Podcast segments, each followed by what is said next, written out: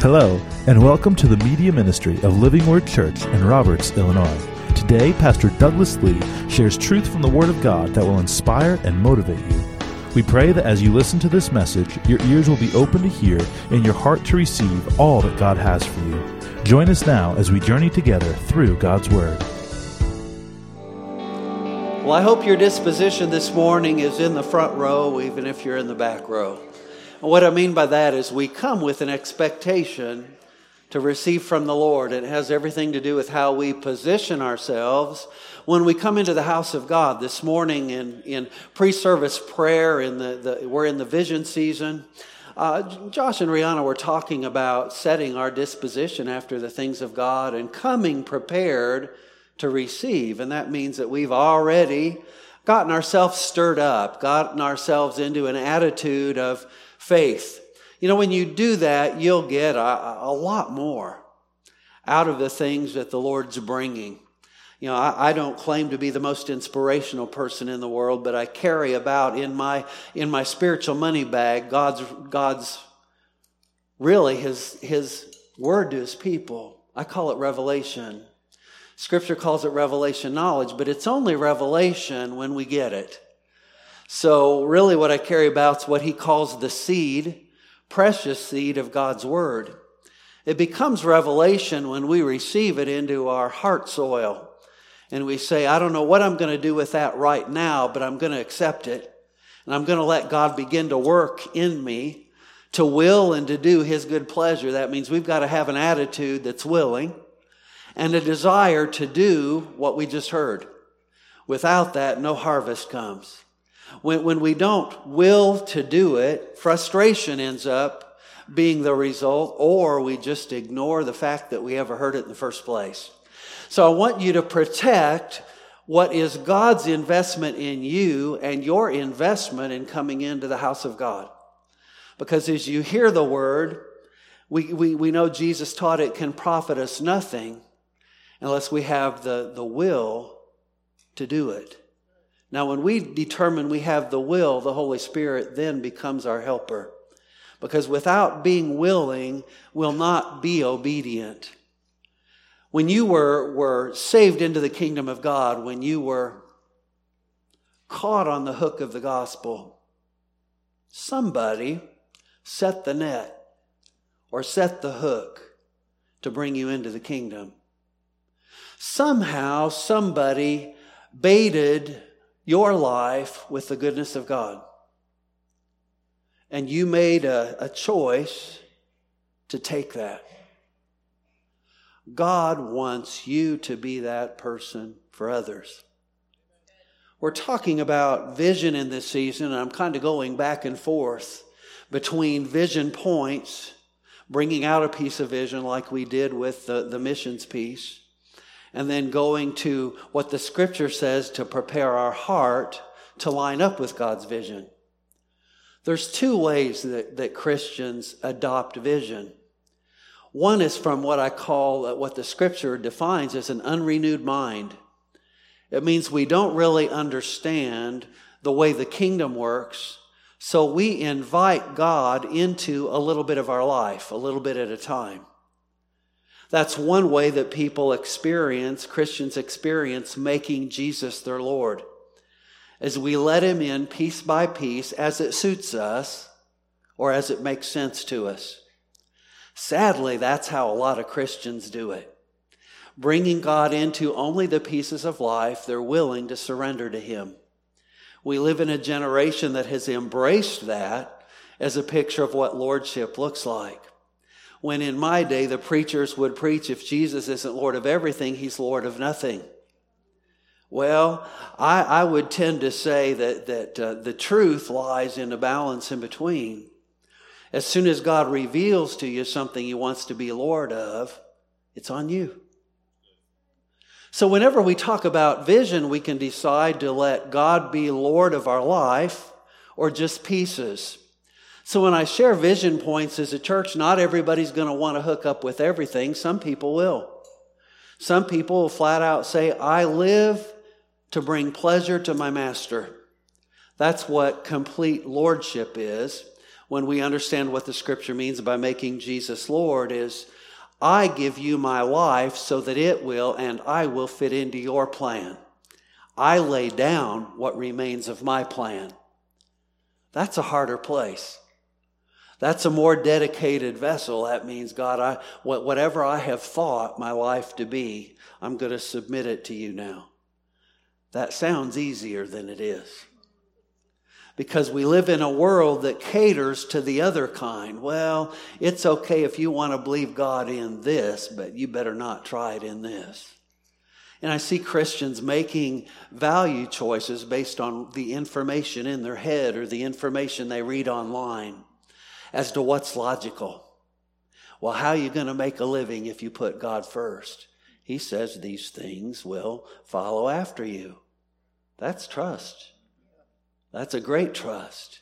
Well, how are you going to keep your family together if you're always doing stuff for the Lord? That's great trust. Because he says he must be first, and we've talked about that vision point. But the renewed mind says, God, I, I see in your word you want my life to look like this. So I'm going to become willing, and you're going to help me be obedient. The Holy Spirit doesn't help our willingness, he helps our obedience. God gave us a free will, and that part belongs to us. When we want the Holy Spirit's help and we don't get it, it's because there's a willingness issue. Because He empowers us in the obedience once we become willing. That's one of the strongest lessons of Lordship to understand. Isaiah said in the Old Testament, it's the, the willing and obedient that will eat the good of the land. We've talked about so far vision points coming out of the, the world culture, coming out of Egypt, and coming up to the kingdom of God and coming into a new standard of living. We've talked about breaking camp with the old lifestyle and the things that have held us back and moving forward in the plan of God with the people of God. We need each other in that application. We've talked about how we are, we're called to change the world and we, we do missions work because we're called to go. Disciples are called to go. One of the indications of being a disciple is we do something disciples do. So when I look at the scripture and I think about what, what the church is about, church folks come to church to learn how to be disciples. And then we either embrace it in the doing or we're just a hearer in that part.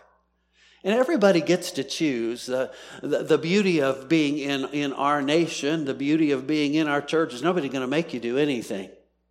But I am going to do the best to show you what the word says for you to pick from to define what kind of disciple you want to be. And what I do step back and respect that there's this, this relationship between the Holy Spirit or Jesus' Spirit living in you and you. And that's where you make your decisions not based on what I say. I learned a long time ago people won't always do what the pastor preaches, even if it's the word of the Lord from the scripture. People get to choose am I willing? And when they're not, they'll never be obedient. But when we become willing, it's amazing how the Holy Spirit comes in and makes obedience easier. Why, He's our helper in that. This is not to be hard on you. This is God's way of saying, let me give you the easy route. Put the kingdom first, and I'll cause things to come to you instead of you chasing things. Well, you'll never get to know about that unless you step out and trust God in that. That's the life of faith. As we begin today, we're, we're, we're talking today about uh, one of the hallmarks of being Jesus' disciple. One of the important things that, that God wants our church to become better and better at is becoming fishers of men. When I consider that, I look at the scriptures. What did Jesus teach? What did Jesus say? Because that's a phrase that he used. Because it was a phrase that would become the, the, the hallmark, the, the key ministry, the leading piece in the New Testament church. Would be becoming fishers of men, where God was literally saying, the future of who comes into the kingdom is up to you. But God, I don't want that responsibility. Then you can't be his disciple. So you see, the, the, the bottom line is there should always be this knowing and this gnawing that it takes something, a dedication, to be Jesus' disciple. One of the things I can say about our church, it will continue to be a teaching church. A teaching church is an equipping church. An equipping church is getting people prepared, giving them the tools necessary to do the work of the ministry. The work of the ministry is to grow his family, God's family, by growing and establishing his church. That's what a disciple does. They establish the kingdom of God in the earth through the vehicle that Jesus set in motion called the church. And we have to do it his way. And the way that we become involved is we become willing. I don't know about you, but I've become willing before and been asked to do things that I have never done before. And I had to choose to be obedient to do them instead of saying, well, that doesn't suit me. What else can I do? Soul winning is like that. We, we, we can all think, well, I'm not well suited to that. Well, when you come into the kingdom of God, you're a fish out of water. You've got to get used to what it is to be a new creation. A new creation is able to breathe the air that we live in spiritually. What that means is we become transformed to be more like Jesus and we recognize the old me couldn't have done this. But I can do all things through Christ Jesus who strengthens me because now he's living in me. And that changes our nature as we become willing. Then we have this terrible, uncomfortable moment and, and I think of fishing today because that's the theme. Uh, there have been many times I've imagined being the fish that I'm catching. And how does he feel when his head breaks water and he sees the dude responsible for the pain in his mouth and the fear shooting through his veins? It makes him shake. What is it to think like that fish? When you come into the kingdom of God, you're going to have moments like that. Well, you're breaking rank with an old environment that was comfortable, and you were slick to maneuver in it. You got good at it through some, some maneuvering. But you came up, and suddenly you're in a new environment where nothing seems to fit you right. That's when we take our first breath in spiritual things. And we say, God, this is obviously not about me. I'm uncomfortable. This is about you. Being Jesus' disciple will keep you feeling uncomfortable in yourself, and you'll find solace and satisfaction in Him. Jesus preached that. Well, we want to look at uh, the passage for the day is Matthew 4:19, and uh, I don't know. I came up with teachers that said you always have to have a golden text. So this is it for today. Jesus said, "Follow me, and I will make you fishers of men." We don't become that without following Jesus. So we want to today look at what did he do? What did he teach? What did he demonstrate? What ways did he tell us we can win people into the kingdom? I've been fishing in a lot of different settings, a lot of different ways. It's one of the things that I enjoy well enough that if I gave myself to it, it would become a, a big life thing to do more and more and more. I've never given myself to it that much. Well, I've learned to keep some things in check. So today, as I talk about it, don't think I spend hours and hours and days and days and weeks fishing. I do not. The cumulative fishing time in my life would add up to maybe a couple hundred hours, I'm guessing. But I've enjoyed them when I've been out there. And there have been different applications. So as I look at the word, I, I, I think of many things. I think about what, what is the, the technique? What is it that I need to know how to do as a believer? What is it that I need to know as the fish and thinking as the fish? But more important than all of that is who is this all for? This is not for me. This is not for me targeting the people I want to catch. I'm on assignment for the master. As a church, I think of the method that a church is to use. You know, when I was a child, churches were kind of being used for that's the stage to get everybody saved. Bring all your unsaved friends to church. Well, that's pretty hard to do anymore. Why? Sinners don't like to go to church. He got quiet. You should have been happier in church this morning. I put you in another category. See? But it, it, it used to be uh, there'd always be a salvation altar call. I'm not against that. But how many, how many unsaved fish do you bring to church? See, it's not where fish want to go. Well, it's a different atmosphere. It's uncomfortable. I remember as a kid, first time I went to full gospel church, I'd been in other kind of churches. I got in that kind of church said, What are they doing? What's that language? Why are they lifting their hand when they're singing? Why are they singing loud and moving all around? You know, it just, why is different? Why are they excited about offering? I mean, think, what in the world? What's, what's got into these people? And I wasn't very old, but I was questioning all that. Why do the preachers, they get, the preachers get up there and they get all animated and excited? You, th- you, you think that they're, they're really, truly excited about this. Why are they acting like that? Well, they were in a natural element, and I was the fish out of my element. We've all had moments like that in life to relate to. So today, as I, I share, I want you to, to grab, there's several messages all in one. But the most important thing is this is why we are here. This is why the church exists. Is the church exists to equip people to do the work of the ministry. Now, we're going to look at the methods that Jesus suggested because there, there are three distinct ways he told us where, where to go after people. John 21 verses 6 through 13, and I've, I've summed this up because my rule is if I fit it on one page, you get done before noon. If I don't, we'll just keep going a long time. So uh, I've short, shortened things up to fit it on one page. That's why I do it that way.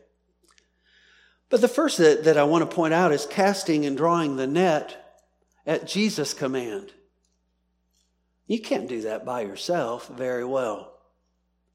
If you're going to cast a net by yourself, it'll be a little one so that you can pull in whatever you catch. But this is a primary way that the body of Christ, groups of people, work together to win people into the kingdom. Now, there's a command of the Lord Jesus in, in doing this. We're commanded to win people. We're commanded to go to other nations and win people. We're commanded to go into our workplace and win people. We're commanded to do some things that the earth makes difficult or other people can make difficult. But nonetheless, he commanded it. And Jesus said unto them, He's talking to disciples who are on the boat, who are disappointed in their outcome, Cast the net on the right side of the ship, and you shall find. He told them to cast the net. He commanded them to do it. Now, they could have said no. They argued a little bit, said, Lord, we've been out here all night and we're not catching any fish. And he said to them, Nevertheless, in other words, whenever we make uh, an excuse to God of not being a part of throwing in the net, He'll say, Whatever you want to say, you can say it. I'm not changing my mind.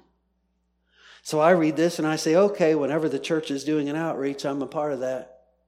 Because He said, Nevertheless, and I shall find. And the other disciples came in a little ship. There were two ships. There was the big ship that God was moving on, and the little ship allowed to join in later and become a part of the, the, the, the fishing, become a part of it. The other disciples came in another little ship, also dragging the net with fishes. And Simon Peter went up and drew the net to land full of great fishes, 153. And said, why does it say 153? Because that's the number of completion in human terms. It's an important number in the Bible. Jesus is sending a message that there is a set number of people that are to come into the kingdom. And if he said nevertheless to the whole group, it meant everybody had something to do with the total number coming in. So today you might say, well, I don't personally feel like I'm called to win people. Well, you are. You're just not awake to it yet or, or not willing. Willingness hadn't hit you yet. But the, the best way we become willing to do single work in winning a fish or winning a person is to be a part of a group doing it. Be a part of casting the net and finding the fish. Literally, it means the fish will find the net, is what this really means. So God had spoken to, He had somehow commanded His creation to swim into the net if men would obey God. See, I think of soul winning that way when we're doing something as a church, God's got people in mind. We don't need to look at the water and say, Where are the people? We just need to cast the net. And he says the, the, the fish will find the net. Why? He's drawing people into his kingdom. It isn't just about us taking right action, it's about God speaking to people. It's about God stirring hearts of men toward Him. And we've got to give God the credit because He's the one that draws people. We just cast the net. Say, well, that hardly seems fair. Uh, th- this world is not fair. But what does God do? He puts it in the hearts of people to want to come into the kingdom, and that seed may have been planted a long, long time ago. Many times a fish will take the bait off a hook and get away before they ever get caught. I, I like the sovereignty of God. He thinks that he thinks sometimes we're going to outfox him on something. That's when he casts a really big net and we don't even see the net coming. You might have come into the kingdom like that where you don't know how in the world you even got caught. That's how. Now, this 153 fish, and there were so many, yet the net was not broken. This is a picture of corporate effort. This is a picture of God asking the church, asking the body of Christ to go through the motions of being willing and obedient to win people in any way that Jesus commands. Jesus did it a little different from time to time, but had a lot to do with casting a net. From time to time, people argued in the scripture about, well, Jesus, you know, uh, you, you want us to do what? He just said, this is what I want you to do. And they chose to believe him because they saw with Jesus, willingness always caused blessing to come.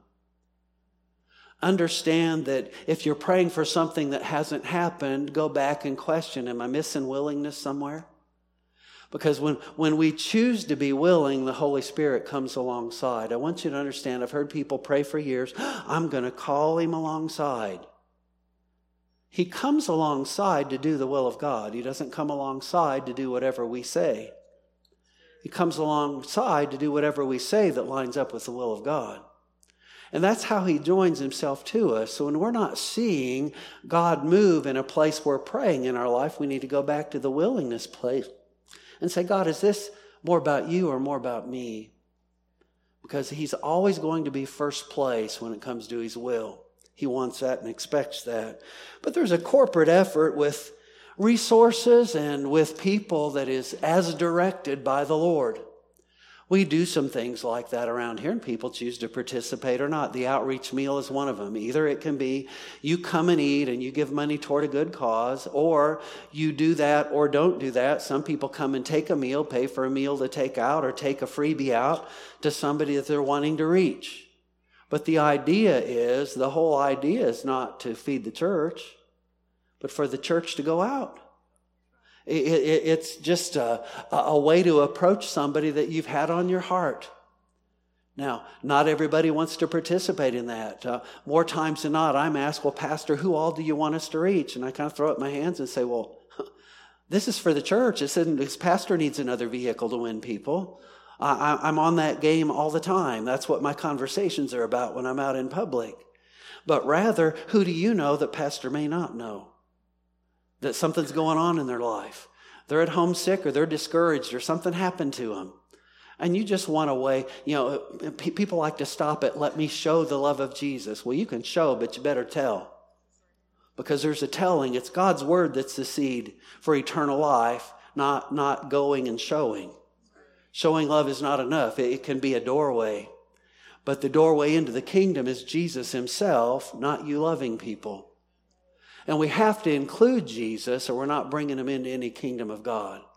So many times people have a, a good effort, but they forget they've got to introduce the door. And the door is Jesus. The door is, is always going to be the same.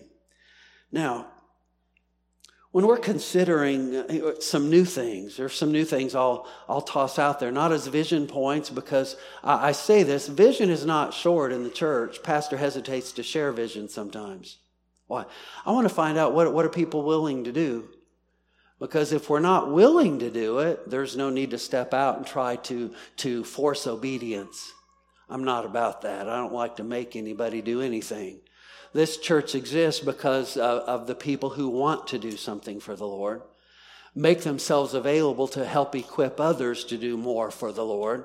And that's how we exist. And some people come to church year after year and they're more takers than givers. But I pray continually, Lord, that there, let there be more who are willing to come and give into the picture than just taking.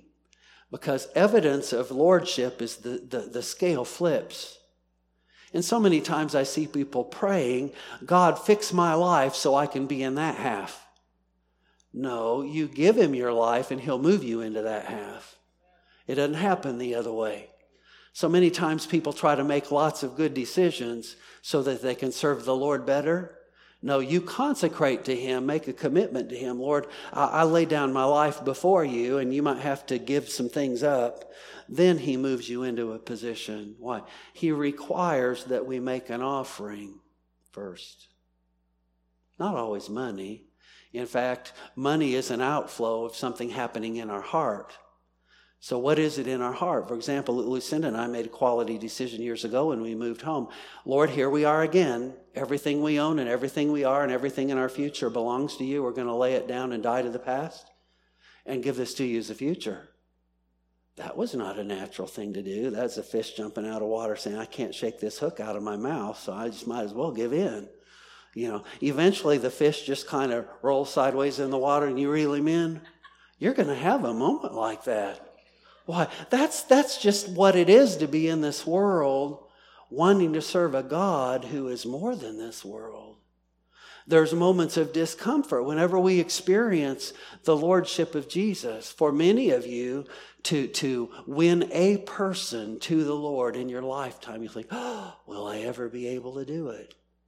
It's a choice. It's a choice of saying, Lord, am I going to give in to that and become a part of that or not? I'm going to encourage you to give in to that because it changes your outlook on everything. Now, we're talking about a corporate effort. Uh, you know, we do the we do the outreach meal. Something I'm considering doing is is from the food pantry, working a senior meal and doing it once a month and opening up the building for seniors to come. Why? I'd like to do something for seniors.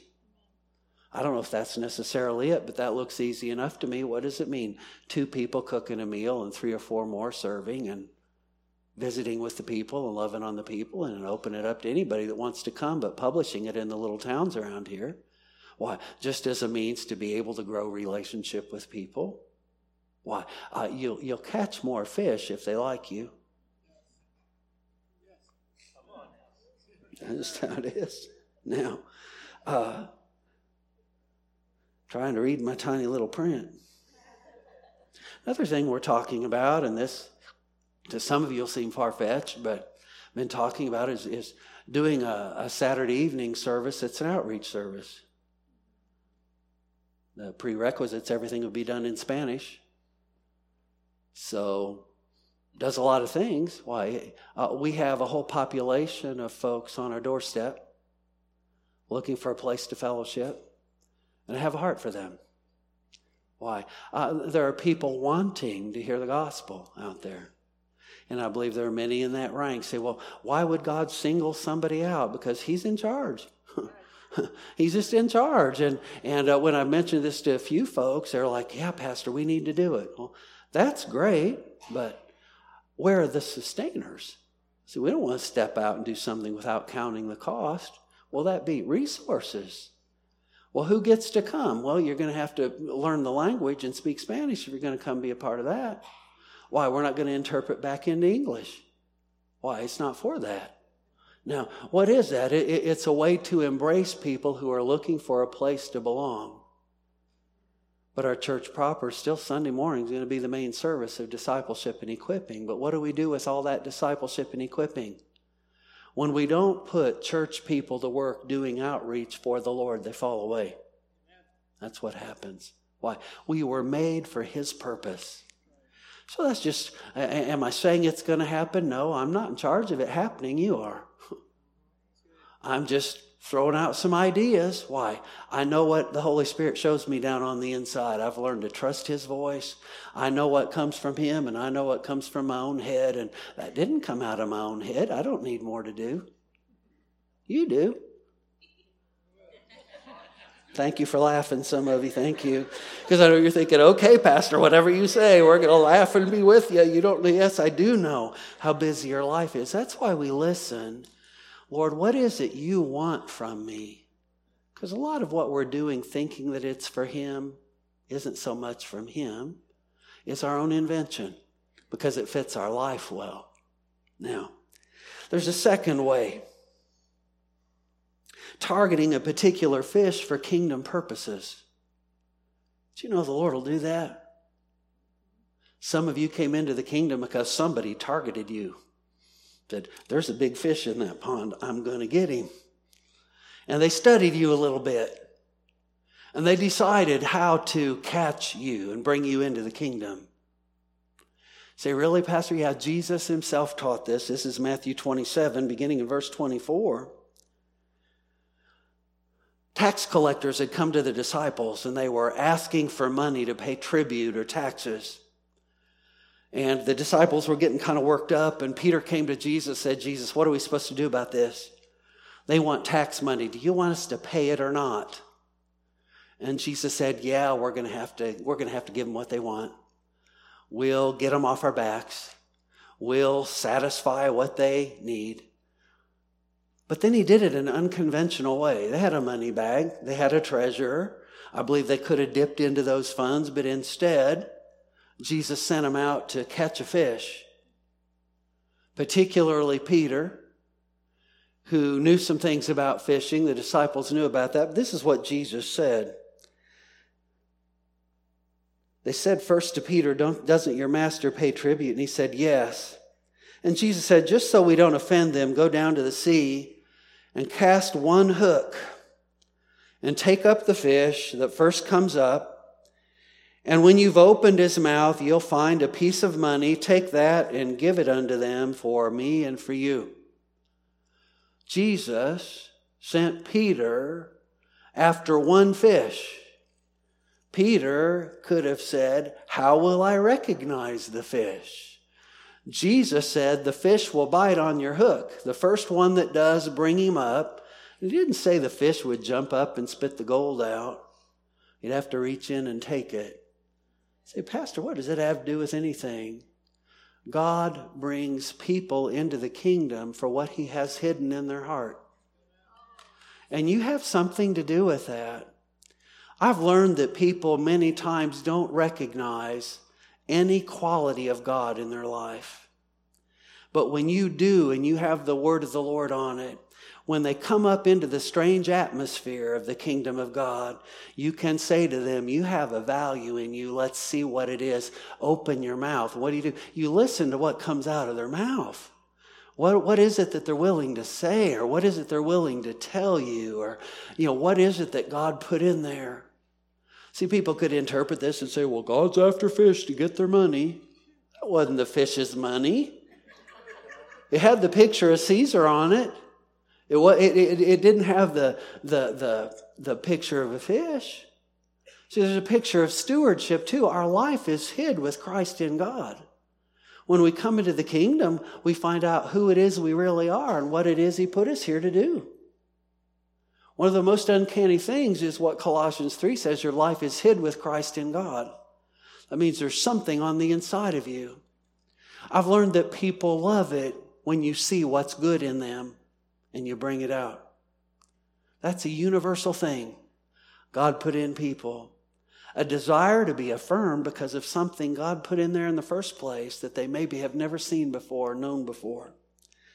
So the Holy Spirit gives us instructions and, and, fish then can meet the kingdom's purposes. I, have had this happen innumerable times where when, when I'm praying to share a specific witness, I know there's times the Holy Spirit will speak to me, and I'll just say it the way He says it to go after this one or that one.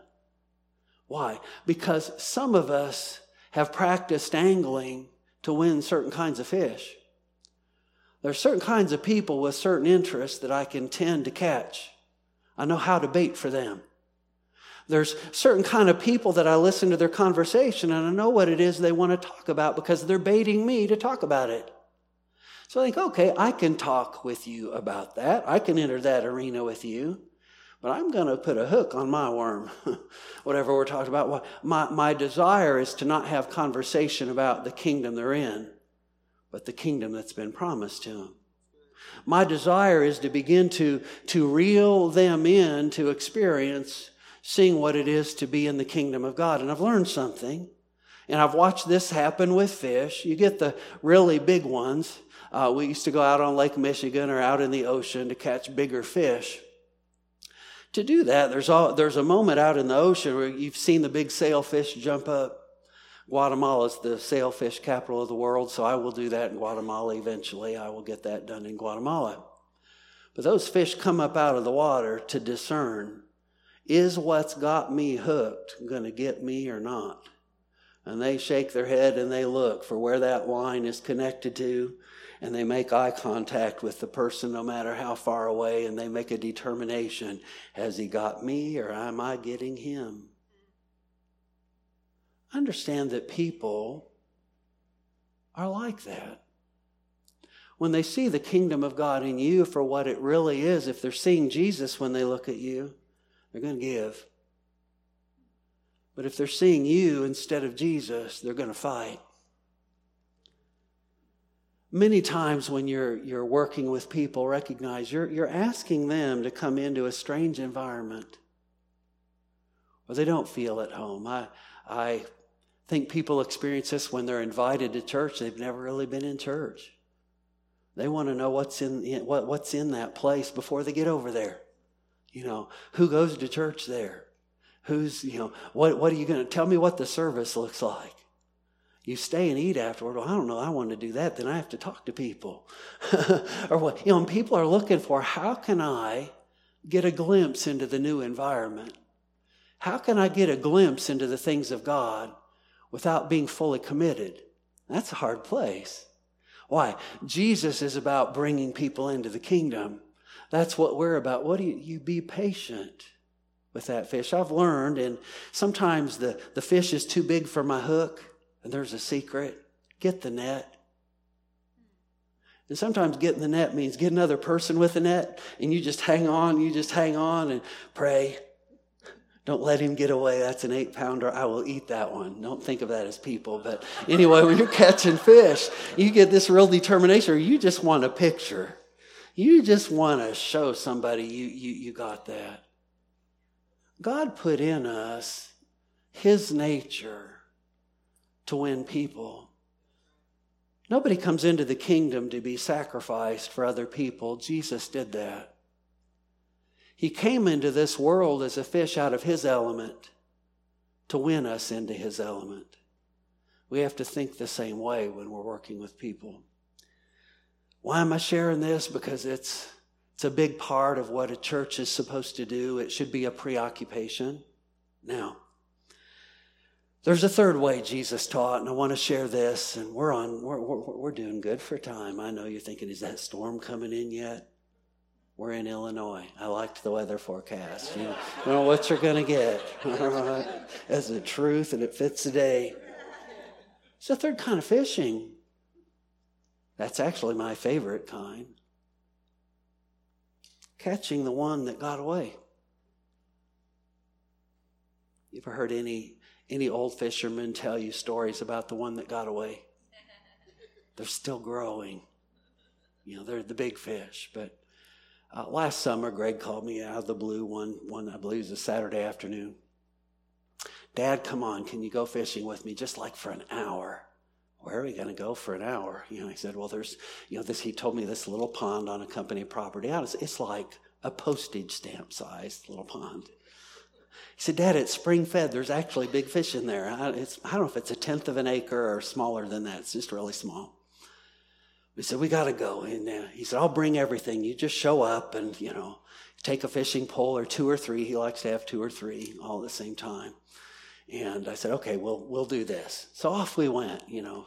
I think it's three miles, two or three miles from the house this little bitty pond, and I looked at the little bitty pond and I thought, okay, this is going to be bluegill three inches long, is what this is going to be. So that's what's in my thinking. And he pulls out of his tackle box these, these giant nine or 10 inch long worms with hooks here and there. And I'm thinking, you know what? what's going to be that big in that little hole in the ground? What's going to be? And I began to dummy down the bait situation in my mind. Think, well, I at least want to catch something because there's nothing worse for me than not catching anything and calling it fishing. So I'm going to catch something. He said, Dad, just trust me. So I, I threw the first cast out. He's on one side of the water and I'm on the other side. And I'm thinking to myself, I'm going to catch the first one, I'm going to catch the first one, I'm going to catch the first one. And we both had the same kind of worms. I thought, okay, there's got to be a technique to this worm. So I'm, the first cast was just let me see how to shake the pole to make that worm look interesting to a fish. If I was a fish, I would not bite on a plastic worm with shiny hooks sticking out of it. It's not going to happen. So I'm thinking to myself, okay, how do I, how do I trick the fish into thinking this is really a, a great meal on a hot summer day? In the middle of the hot summer afternoon when fish aren't even, they're not even hungry yet. And it dawned on me, oh, there's a spring, and I know about where the spring is. You could tell by how the water was kind of moving. I thought if I was a big fish in the middle of the day, I'd be going from the east side of the pond through the spring to the west side of the pond where the, the trees are hanging over the water. I thought that's what I would do if I was one of the big old smart fish, because he'd been in the water for a while. And, uh, I, I, I, pulled that worm in knowing there's not going to be a fish on it, just pulling the worm in. And I saw some little fish looking at it like, oh, it's bigger than we are. We can't bite that. That's exactly what I thought was going to happen. So I'm thinking to myself, I either change my bait or I work to make this interesting. So I figured out how to make the worm dance in the water, you know as if I'm some great fisherman. I'm not. Well, let's make it interesting. And I, I thought strategically, where would I be if I was that big fish? And I, I cast over in that direction, and within three seconds, hooked old Grandpa Bass. Now, that was just the Holy Spirit moving, so I'd have an illustration for today.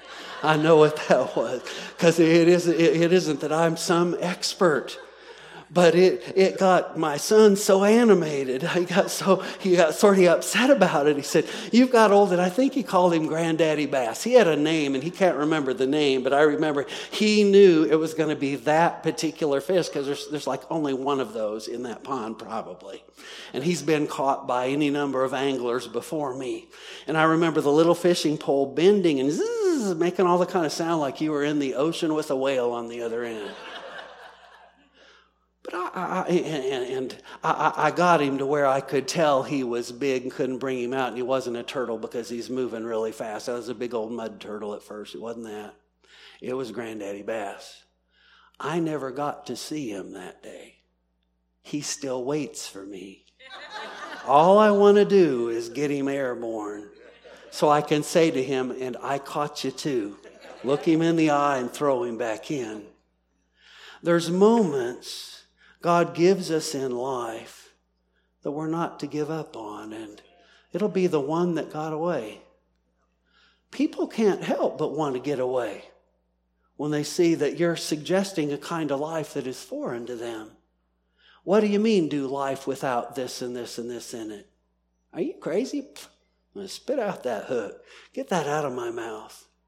But when you can reveal the goodness of God instead of focusing on the sacrifice, See, sometimes we go about it wrong. We try to bring in the atmosphere of new life, everything that Jesus died for, and say, you've got to do all these 25 things right. No, you, you, you bait with the goodness of God. Scripture says that's what leads men to salvation.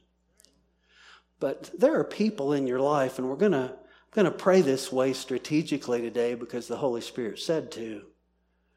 There's people in your life that you let get away. They had more to do with it than you did in getting away. Why, I'd have prevented that guy from getting away. If I was trying everything, I was thinking, where's the net? I'm going to need the net. And where's the, and just all of a sudden the line went limp. I cast my bait everywhere. Another 35 or 40 minutes everywhere thinking I want granddaddy bass. Caught a bunch of other little ones.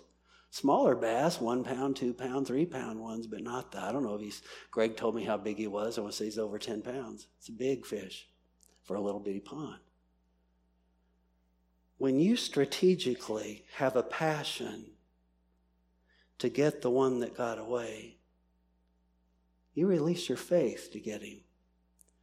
I, look at what's a, a, attached to this story. In Matthew 18, the Son of Man has come to save that which was lost. What? That means Jesus had him on the line before. How do you think if a man has a hundred sheep and one of them be gone astray that he doesn't go and seek the one that's gone astray? Jesus uses sheep here as an illustration, but it's a fishing story too. Even so it is, isn't it the will of your Father which is in heaven that none should perish? So we discern what it takes to catch a person and bring him into the kingdom. Now, Jesus then said in verse 18, he, he, he told us something that I hear taught out of context so much. Just bind and loose anything you want, it'll happen for you. No, it's got to be connected to the will of God. Everything you're going to get from God's connected to His will and putting His kingdom first, just so you know. Now, verily, this is Jesus still talking in verse 18 whatever you'll bind on earth shall be bound in heaven. Well, I've heard people teach that every kind of way, but what's He talking about here? Getting the one that got away. That's context. So, what should be our preoccupation in binding and loosing? Getting the one that got away. So, what am I going to do when I go back out there one fine summer date with Greg, with a camera? I'm going to bind up and I'm going to loose and I'm going to catch. Say, really, Pastor? We'll film it for you. Why? Because uh, I believe the word is true. I learned that from an old fisherman called Charles Capps. He's gone into heaven now, but he used faith for fishing and he caught more fish than anybody on the lake every time he did it. Say, how do you know? I, I, was once with a friend of mine who went with him and he said he, he does it every time. And he outfishes everybody. He just laughs and says, My faith is at work. You boys just keep trying. Now, whatever you shall bind on earth shall be bound in heaven, and whatever you loose on earth shall be loosed in heaven. Why that work for old Charles Capps with fish? Why, he did it with men.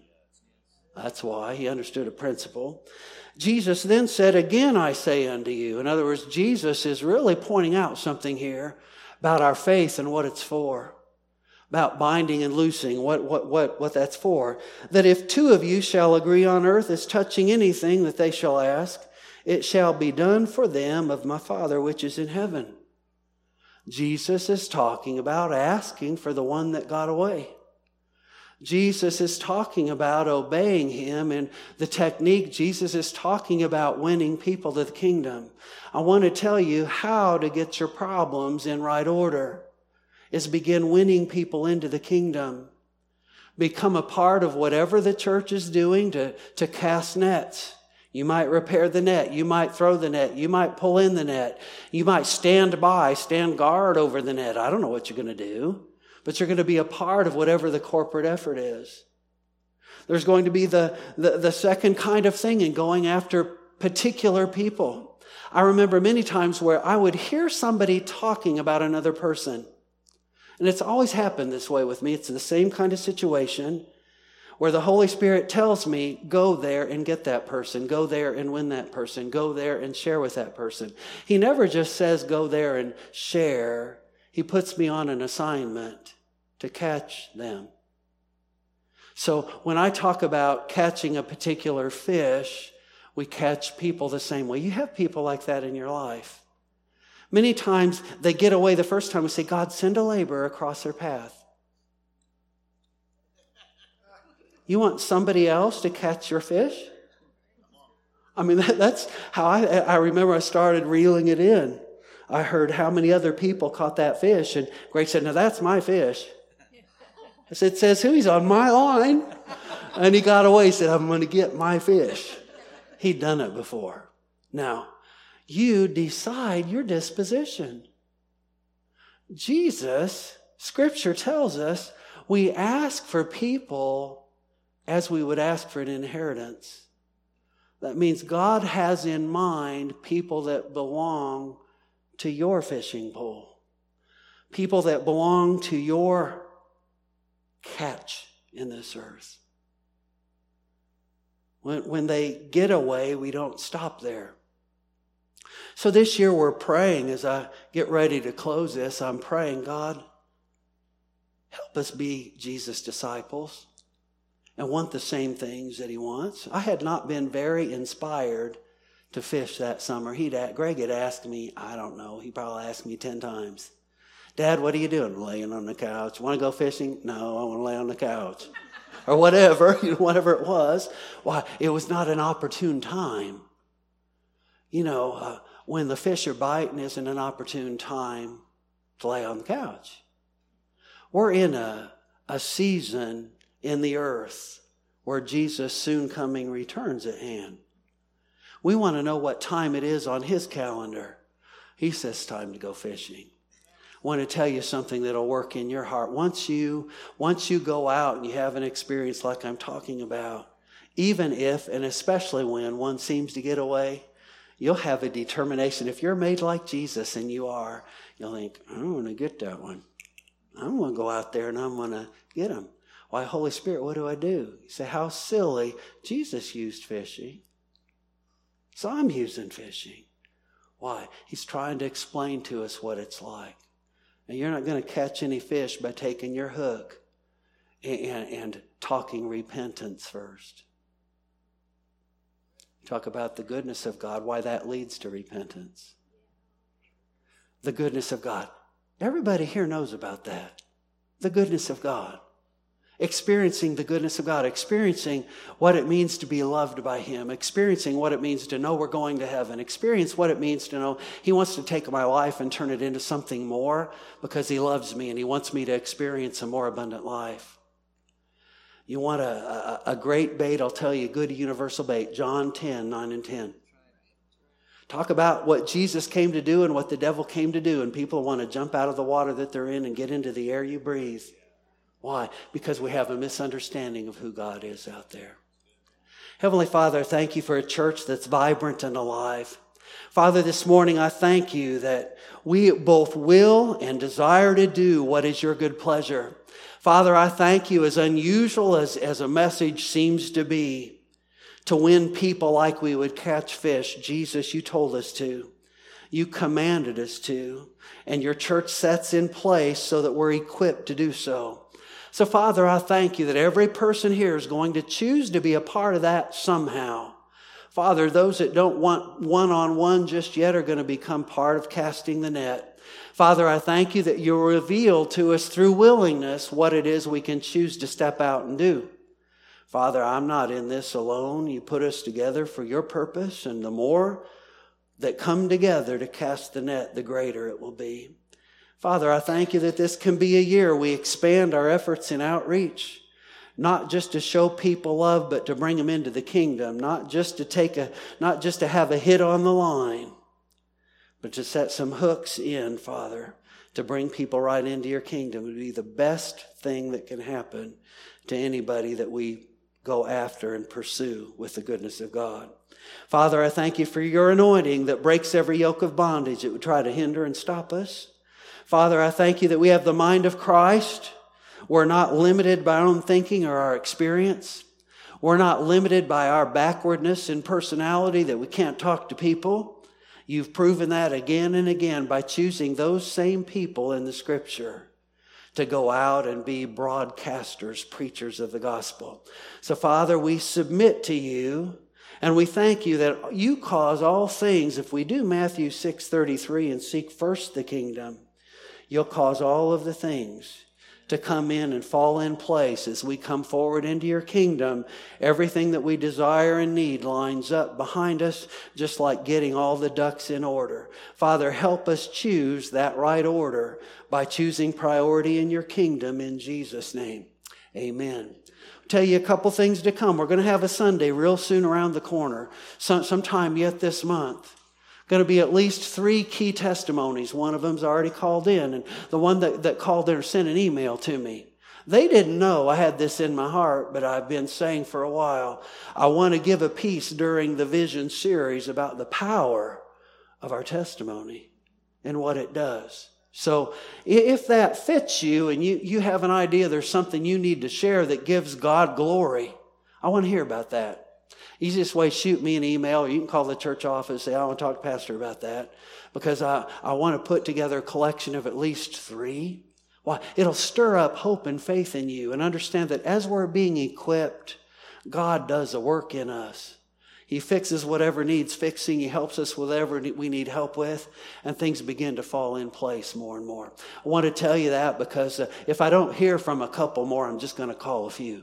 Why? Your secret's out. Some of you, I know your testimony already, but a lot of you, I don't. And you know what? I'd love to hear from people that I don't know something. I, I would. Wouldn't you like that? Yes. Look around, look at your neighbor, say, Tag, you're it. See, you may not know, you may think, I'm not ready for that. Well, get yourself ready. We overcome, Revelation 3 says, we overcome by the power of the blood, that's Jesus' part, and the word of our testimony. You know how you get a word of testimony? You say, God, I'm believing you're going to do this in my life. Then when he brings it to pass, we go, I got a testimony. That's all that is. It doesn't have to be sensational. Sometimes they are. It just has to be something that made a difference for you. Well, before you go, I want to tell you this God's blessed your family for 2020. When we put, put God's family in order, He puts our family in order. So things like today are to help establish family order in the house. When we do that and choose that family order from God's family flows into our house. So when, when you choose to be a soul winner, watch God put your life in order. Why? He will empower the one that chooses to be obedient to the one thing he's asking for a willing to sin. The willing and obedient will eat the good of the land. We pray that today you are challenged to move closer to God and encouraged with the depth of His love for you. If you would like to know more or hear additional messages, please call us at 217 395 2231. You can also write to us at Living Word Church, P.O. Box 158, Roberts, Illinois 60962, or visit our website at go to lwc.org. And as always, we would love to have you join us on Sundays at 10 a.m. And now may the Lord bless you and keep you. May he make his face to shine upon you and give you peace.